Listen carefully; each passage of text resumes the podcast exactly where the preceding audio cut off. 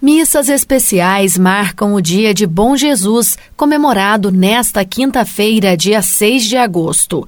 Em Pouso Alegre, está sendo realizada novena na Catedral Metropolitana. Como amanhã é feriado santo no município, no decorrer do dia, várias celebrações serão realizadas. Cônego Vonilton Ferreira, pároco da Paróquia Bom Jesus e cura da Catedral Metropolitana, fala sobre a programação. A minha saudação a todos que estão acompanhando a programação da Rádio Difusora da Arquidiocese de Pouso Alegre. Nós estamos na novena preparando a grande festa do Senhor Bom Jesus, que vai acontecer quinta-feira, dia da transfiguração do Senhor. Nós lembramos a festa do Bom Jesus, que é o titular da nossa catedral e também da cidade de Pouso Alegre, protetor de toda a nossa cidade, inclusive é feriado no dia 6 de agosto lembrando a bênção e a proteção do Senhor Bom Jesus. Nós estamos celebrando neste ano o jubileu da Arquidiocese dos 120 anos da criação da Diocese de Pouso Alegre. O dia específico da criação da Diocese é o dia 4 de agosto mas ao longo de todo o ano nós estamos tendo celebrações neste grande jubileu.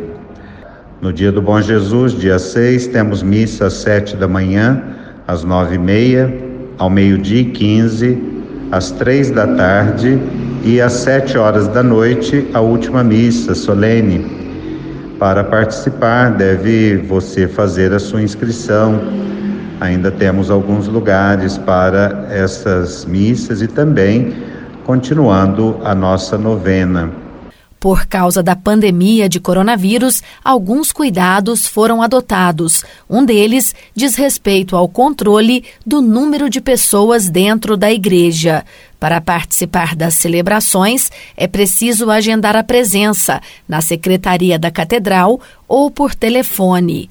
A fim ainda de garantir a segurança de todos, outros protocolos de prevenção estão sendo exigidos, conforme explica Cônego Vonilton. Nós retomamos as celebrações com um número reduzido de fiéis. Na catedral cabem 135 pessoas. Então, se você ou alguém da sua família quiser já participar, deverá vir de máscara durante toda a celebração, fazer a higienização na porta principal da catedral.